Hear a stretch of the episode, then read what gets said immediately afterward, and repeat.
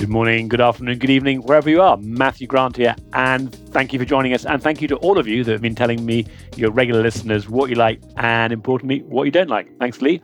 Please keep the emails and LinkedIn messages coming in, or just tell me when you next see me. We've had over 8,000 downloads this month, but we only know who you are if you tell us. Well, this week I'm talking to Charles Clarke and Chris Cooksey from Guidewire Analytics. Now, most of us know Guidewire these days. I remember them when they were a startup. Charles and Chris are responsible for creating more choices for insurers in how they access analytics and data, moving the world from a system of record to a system of insight. Well, more on that shortly, but for a bit of fun this week, we have a question for you to think about. Coming shortly, answer at the end. Okay, let's go. Charles, Chris, really looking forward to talking to you today. We're hearing a lot about Guidewire and very intrigued in what you're doing on the analytical side. I'm going to talk about, a bit about Guidewire in a minute, but just a bit of a check in. Charles, I know you're talking from London because I've been hearing some trains in the background. They may be joining us for the rest of the recording, but whereabout are you in, in London just now? Sunny Wimbledon, Matthew, just looking across to the tennis courts. Chris, how about you? I'm in central Ohio, just outside the Columbus, Ohio area. Well, I've got a question for uh, our listener who will have to stay to the end to get the answer, but you've given one hint of this. So, what is unusual or maybe even unique about Ohio in terms of its largest cities? So, I'll come back to that little trivial question afterwards. So, let's talk a little bit about Guidewire. So, Guidewire provides technology to the property, casualty, and workers' compensation insurance market. You're supporting a whole range of areas billing, underwriting, policy and claims management and administration systems, and also the analytics we're going to be talking about. Founded back in 2001, and you got over 3,000 employees today. Turnover last year, uh, I see, is recorded as being over 830 million dollars. So by no means a startup, although interestingly, earlier stages of my career, uh, Guidewire was definitely recognized as one of the more successful scale ups when it was doing the technology. You've also got a whole ecosystem of partners, which are offering a variety of, of analytics and data and consulting. Charles, your group VP sales and advisory, and Chris, your senior director advanced analytics, and are also an actuary by background. So, welcome. Thank you for having us here, Matthew. So, Charles, me starting with you first of all, can you talk a little bit about what your area of the business is doing, sort of distinct from maybe what people know Guidewire for? We run the core policy and claim systems for about 25% of the P&C insurance industry the bit of the business that I'm responsible for, the analytics business, is responsible for helping turn those systems of record into systems of insight. Okay, well, we'll come back and explain what that means systems of record into systems of insight. And then, Chris, you've actually worked in insurance. You've got a really fascinating role at Guidewire in terms of helping solve some of the difficult problems for your clients. But can you just explain a little bit more about what that means in practice? Sure. I run a custom solutions team. So we will build custom models using our tooling to help them solve the business problems they're looking for. Mostly, we just are, exist to try to empower our customers to get the most out of the software that they get from us. But we also spend a significant amount of our time thinking about innovation, thinking about big industry topics and what role, if any, Guidewire may play and what take Guidewire may have on, on those issues.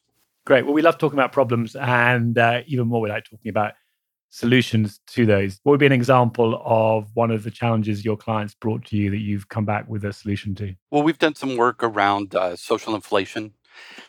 Solution, it's a hard problem. We've talked to people about uh, other issues. Big one is just the interconnectivity problem that companies have talking to each other and the friction that that uh, provides to the industry and thinking about if there are ways that we can help reduce that friction. Social inflation that you mentioned, is the problem where claims are getting larger and larger because you know, partly it's litigation, partly it's the cost of living, and it's a real challenge, as you mentioned, for insurance companies. I know that's one of the areas you've been looking at for Guidewire. So, Charles, we've already had a couple of mentions there from Chris about some of the problems, but if, if you sort of take a step back and you look across the industry, know, what are the couple of the biggest issues you're trying to solve for your clients?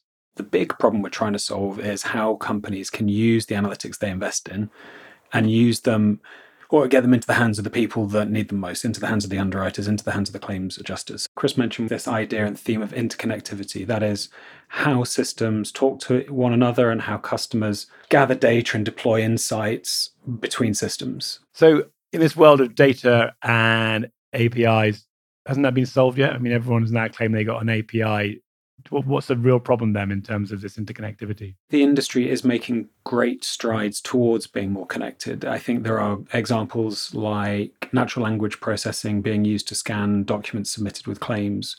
But I think it's that there is a, a long way to travel. Just because there is an API available to provide data to somebody does not mean that it gets used and does not mean that it gets used in the right place in the workflow of the adjuster or the underwriter. What would be an example of somewhere where there's this interoperability problem? There's been a real barrier to be able to grow the business or achieve an initiative that someone's trying to roll out. An example that came up recently was a, uh, a customer who had a partner in the industry that was trying to start a, a, travel insurance business, an affinity business, whereby travel insurance would be sold with an airline ticket. The, the client was an airline. And obviously, a great distribution vehicle there. The capital was provided and all lined up. And they didn't get this project off the ground because they couldn't figure out a way to transfer the data from the purchase from when the policy is sold from the consumer to the systems, the core systems that the insurer uses to to manage its policies. So ultimately, the business didn't get off the ground. It, it, a lack of system interconnectivity inhibits insurance growth. Yeah, and what's interesting about that example, actually, I had a conversation just today with somebody that started their career building software for the travel industry. That itself is incredibly complex. It's figured out how to join up literally join up journeys between flights and hotels. And interesting the challenge is actually when it comes to the insurance piece, that they haven't been able to actually connect into the insurance offerings. You talked about system of record versus systems of insight, Charles. Can you just explain what that means? Your description of Guidewire at the beginning was really good. It's been the, the, heart and lungs of an insurance company. You sell a policy, you record the details in, in a policy admin system, you file a claim, it's managed through a claim system. That's a system of record. It's a system that's used to record data about a transaction that happens. A system of insight actually informs what that underwriter or that claims adjuster does in the system itself. It's a really powerful way of getting the information that is generated by analytical tools, vendors, into the hands of the people that need to use it. To build an interconnected insurance industry would be kind of think about rewiring a whole house. So we talk about eating the elephant one piece at a time. Find a problem that's tractable, that can be solved, and fix it, and then move on to the next one. A good example, a, a Guidewire, would just be the extraction of data and, and the passing of that data to a third party not an entire interconnected insurance industry, but it solves one of the big pain points that the industry has. If you can simply share data out of the system that stores that data, you're one step along the path towards an interconnected system. Just let's keep going with that example of the extracting the data. We all know the industry is like still obsessed by spreadsheets and PDF, and crikey, people are probably still sharing paper-based uh, submissions. What are you offering, and, and how are you tackling some of those quite difficult challenges of extracting that data to make it efficient and real for people. One of the solutions we have at the minute is called Data Hub and Info Center. It, it allows you to extract the data from the core systems to solve a specific problem. In Data Hub and Info Center's case, uh, regulatory filing and regulatory reporting and accounting. It knows how to extract the data, transform it into the way that you need it, and pass it on into a into a format that you can use to consume it. I mean, you've been going since 2001 before the cloud existed, and certainly before companies were comfortable putting things onto the cloud where are you, in terms of like what people are doing on premise versus cloud options? Almost everything that we do is hosted on Guidewire Cloud Platform, Policy, um, Claim Center today. And there's the majority of the, the business that we perform, but we also have an extremely large book of customers who have been with Guidewire some since the inception of the company using our on-premise solutions. And slowly over time, we will migrate all of those customers onto our cloud platform. We're not going to force everybody to migrate en masse. We talk about swimming across the river. We're probably halfway across the river towards the other bank of being a cloud company. I love all the analogies. I guess that's what happens when you've got a CEO that has a background in the in the military. Swimming across the river definitely comes from uh, Mike's career. Like, was he an admiral? I can't remember what he where he was. Says submariner. submariner.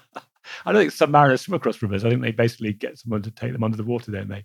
Good. Well, let's keep keep the analogies coming. It's uh, it's really helpful. Chris, just back to you again on on this one what are some of the thorny problems you've had to tackle or your colleagues have had to tackle with when it comes to data extraction? It's interesting how it plays out even in the smaller internal cases. When you're building a predictive model, you put a lot of effort into extracting and cleaning up the data so that you can get a really good predictive model. And then you think about deploying that model back into the business environment.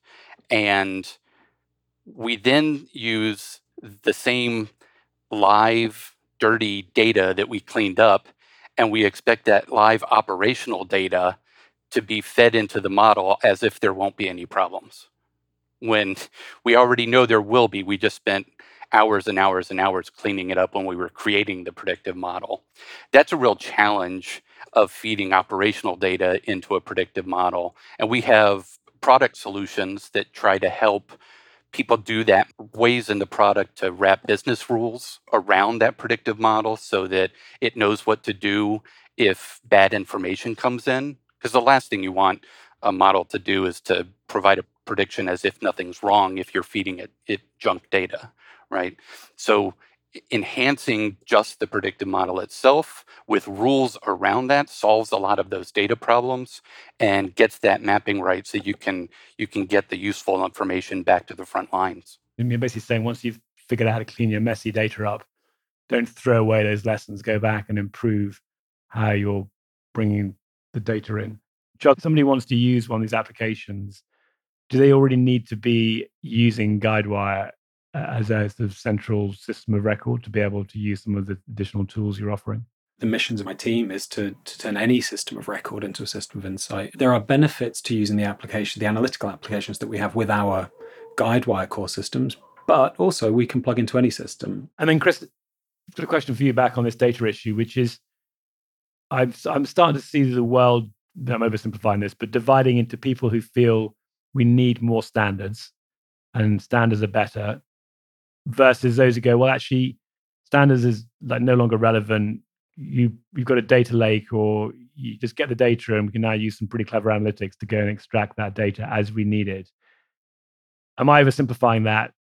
And do you have a particular view either way on whether we should be trying to get more standards, or we now just need to get the data and doesn't really matter so much how that data is being stored?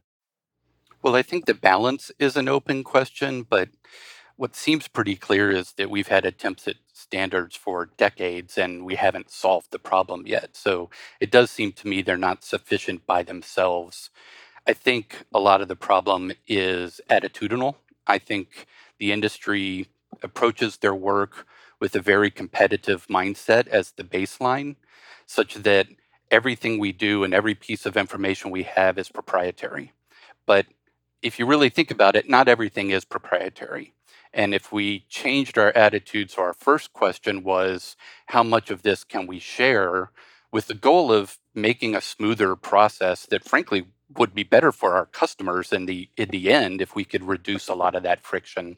If we changed our attitude to ask those questions first and only hold back the things that really are competitive advantages, I think then you start to see okay, maybe there is a place for standards. Maybe I do want to use them. And maybe there are technology solutions as well that will expand the usefulness of standards because there is there is such a variety of data and data models out there that it's difficult for everyone to conform to single standards but i think there are ways to map it and to use them usefully it's a really good observation i mean in the uk and i'm sure the us is doing something similar we've got open banking and the idea there is that your personal uh, details, bank statements, obviously with your permission, can be transferred to another entity. And it took quite a long time once that technology is available for banks to adopt that and people to really understand how it works. We've now got open insurance. And again, it's taken quite a long time. And I know it's not all that you're saying there, Chris, because some of it is you know, collaboration around standards in other ways, but certainly that recognition that ultimately everybody should win, or at least every insurance company is being competitive and looking after its customers should be successful because there's a reduction in the the overhead costs and nobody benefits from if you move to more shared standards and approaches, albeit we don't yet know whether that's going to come down more explicitly on the actual explicit standards or if it's just ways and protections for sharing data. I was chatting to somebody the other day, and the idea that rather than use standards as a way of passing data back and forth, you begin to use machines to that are trained to catch unstructured data as you send it across. So the idea ran that in the future, what you can pass across is just unstructured data, and the machine that's receiving this information knows what's expected or recognizes the sort of data that it's about to receive and knows what to do with it. That approach would do away with the need for for standards. And then Guidewire is now quite prevalent within the industry I think you've got some numbers, Giles, in terms of actually how many premiums go through system. But that also offers you some advantages, doesn't it, in terms of your ability to be able to influence a meaningful amount of benefit for the industry if you can make some what might be fairly small changes in themselves, but together can be quite meaningful. Absolutely. Scale is one of the benefits, and small marginal improvements can have massive impacts on the industry. We have about 25% of the global premium for property and casualty insurance passing through our systems. And in the US alone, each year, we think that results in about 2.2 billion transactions. So policies sold, claims registered, claims settled that pass through our systems. And if we can just improve a percent of those, 2% of those, we can have a really fundamental change to our customers uh, and the decisions that they make on, on their business. It's a very powerful lever. And then we were joined by your colleague Bob Frady this week for one of our breakfast events. Bob founded Hazard Hub that was acquired by Guidewire. I find it fascinating business. Bob's been out and his colleagues identifying things like fire hydrants that apparently you can't publish maps on fire hydrants or the US government won't publish them because they're considered to be a strategic asset. So you've got to go and acquire the data or acquire the data itself. What are you doing with Hazard Hub now and how does that fit into the rest of the Guidewire world that we've been talking about? Bob's a great colleague, and I'm, I'm, delighted that we were fortunate enough to be able to acquire Hazard Hub. Um, it's a great business. As you say, they have thousands of data points that we, provide to our clients. The fire hydrant one's a fantastic one. Simple problem that nobody solved, and they made the provision of that data simple and cost effective. What are we doing with that as Guidewire? Doing two things. One, it's a key part of how we turn a system of record into a system of insight. Things like wildfire zones, hail scores, all finding their way to their to the fingertips of the people that need them to make decisions in our policy systems.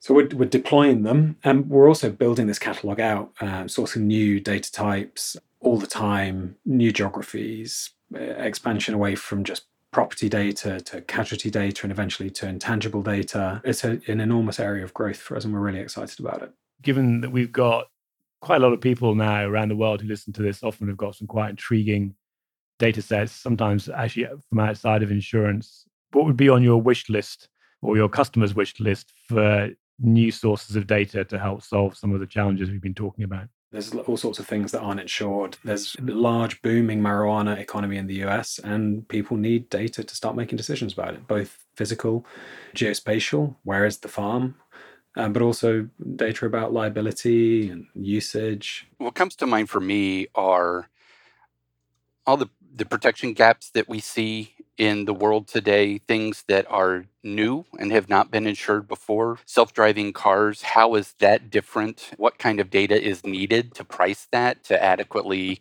assess the risk? But it's difficult when you're a predictive modeler to, to be asked to build something and there is no data. And so, where do we find the data to tackle these new things when there isn't the history that we have with all our traditional products?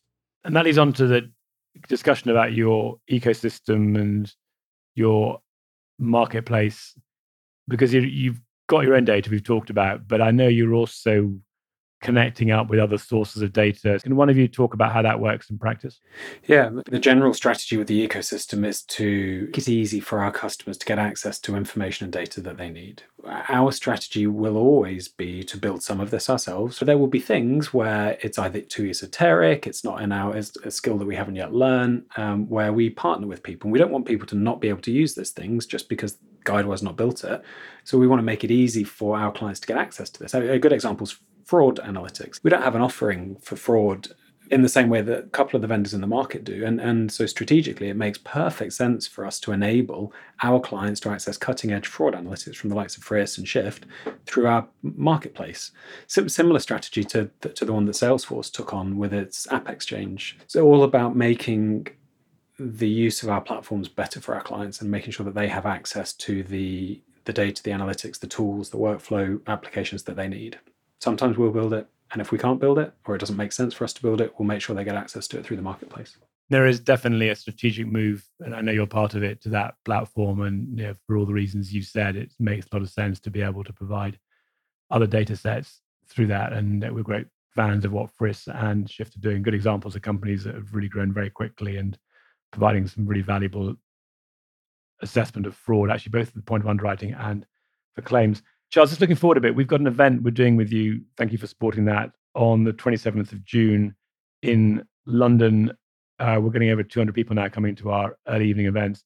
What should people be expecting to hear about when they actually can see colleagues and some of the other companies we're bringing along get together face to face live in London? Yeah, obviously, big supporters of the work you do at Instech and, and happy to be with you on the 27th of June. You'll hear a little bit about how our clients are using the data that we have, the uh, modeling platforms that we have. You'll also hear a little bit about interconnected system of insights. When we can't run an event on for analytics without talking about some of the, the latest and greatest things like large language models, foundational models, generative AI, and, and what will talk your guests through is a mixture of, of all of those things and how and our vision for how the insurance industry can use them. You know, there's been an extraordinary increase in well, Chat GPT is how a lot of people think about it. But you mentioned large language models. You mentioned generative AI. It's all part of that same theme. We will have a lot to talk about that even in the next two months. So I'm glad you mentioned that one. We covered a lot. Is there anything we haven't covered that you'd like to talk about the last few minutes? Yeah, something that uh, Charles was talking about earlier about this open ecosystem approach that, that Guidewire takes. That you should be able to work with whoever you want to work with, and we will collaborate with you on that.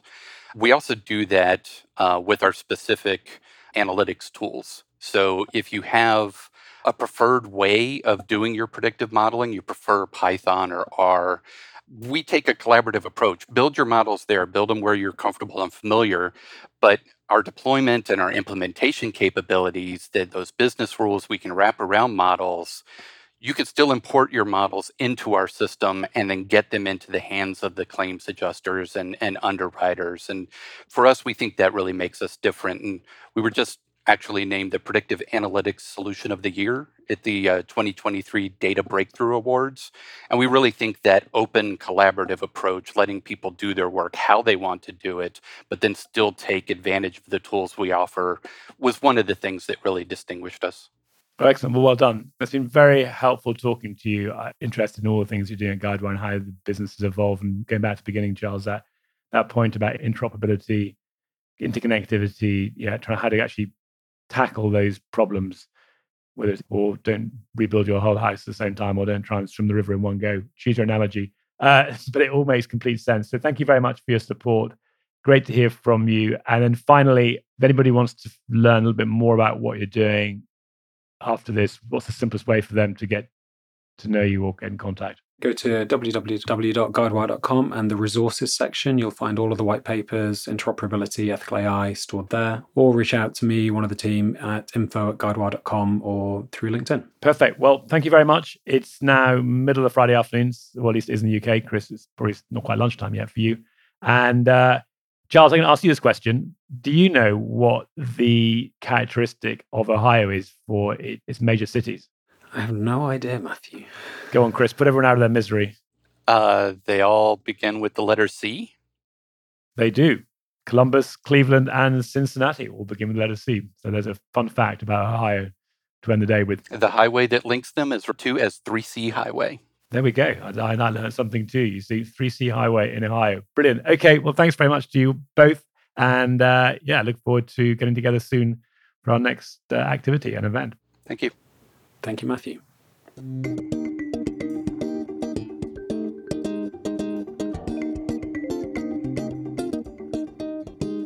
Well, there's a lot going on with Guidewire and its partners, and as we mentioned, we will be supported by Guidewire for one of our regular evening events in London in June. Well, if you're visiting London from overseas, you may be eligible for a free ticket to our events anytime. And if you're not yet a member and wondering why 180 companies are working with us to learn more about real innovation and share their news of the world, then please do contact me, Matthew Grant, on LinkedIn or any of us, hello at instech.co to learn more. Okay, that's it. We're done.